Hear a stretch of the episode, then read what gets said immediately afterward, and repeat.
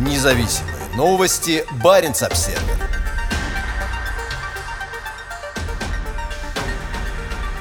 Новые российские зенитные ракетные комплексы потренировались у норвежской границы.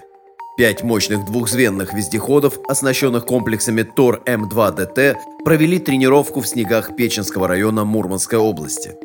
Большое число танков и бронетранспортеров 200-й отдельной мотострелковой бригады сейчас, возможно, находятся ближе к Украине, но у границы с Норвегией и Финляндией осталось много другой техники. На этой неделе дислоцированная на территории Печенского района бригада показала в действии свой новый зенитный ракетный дивизион. Как сообщает пресс-служба Северного флота, пять вездеходов, оснащенных зенитно-ракетными комплексами ТОР-М2ДТ, провели тренировку по развертыванию комплексов на боевых позициях. Тренировка, вероятно, прошла в районе военного поселка Корзунова, расположенного примерно в 20 километрах от границы с Норвегией. ТОР-М2ДТ – это новые мобильные комплексы, устанавливающие базирующиеся на мощных гусеничных транспортерах ДТ-30ПМ и способные работать при температурах до минус 50 градусов. Они были официально переданы подразделениям на территории Печенского района в конце 2019 года. Первые Торы прибыли на российско-скандинавскую границу летом 2019 после испытаний на Новой Земле.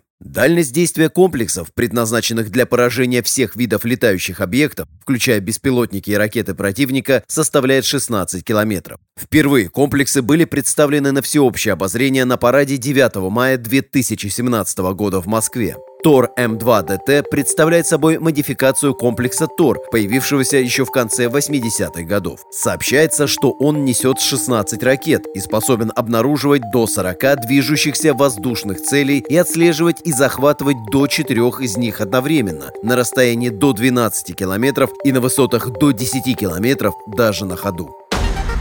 Независимые новости. Барин обседный.